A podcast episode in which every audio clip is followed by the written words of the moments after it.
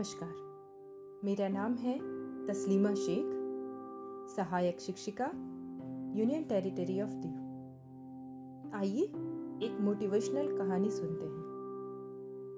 एक नगर में एक मशहूर चित्रकार रहता था।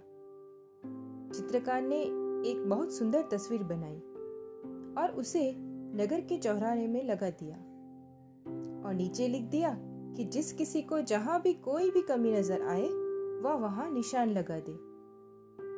जब उसने शाम को तस्वीर देखी तो उसकी पूरी तस्वीर निशानियों से खराब हो चुकी थी।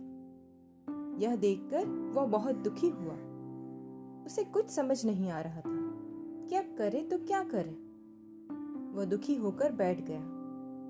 तभी उसका एक मित्र वहाँ आया और उसने उन उससे दुखी होने का कारण पूछा। तो उसने उसे पूरी घटना बताई। उसने कहा कि एक काम करो, कल दूसरी तस्वीर बनाना और उसमें लिखना कि जिस किसी को इस तस्वीर में जहाँ कहीं भी कहीं कमी नज़र आए, उसे वह सुधार दे। उसने अगले दिन यही किया। शाम को जब उसने अपनी तस्वीर को देखा तो उसने देखा कि तस्वीर पर किसी ने कुछ नहीं किया था और कोई निशान भी नहीं लगाया था। वह पूरे संसार की रीति को समझ गया। कमी निकालना, निंदा करना, बुराई करना बहुत ही आसान है। लेकिन उन कमियों को दूर करना अत्यंत कठिन है।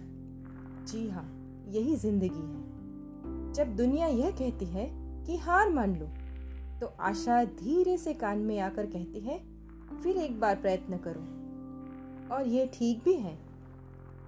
ज़िंदगी आइसक्रीम की तरह होती है। टेस्ट करो तो भी पिघलती है और वेस्ट करो तो भी पिघलती है। इसलिए ज़िंदगी को टेस्ट करना सीखो। वेस्ट तो वो वैसे भी हो रही है। धन्यवाद।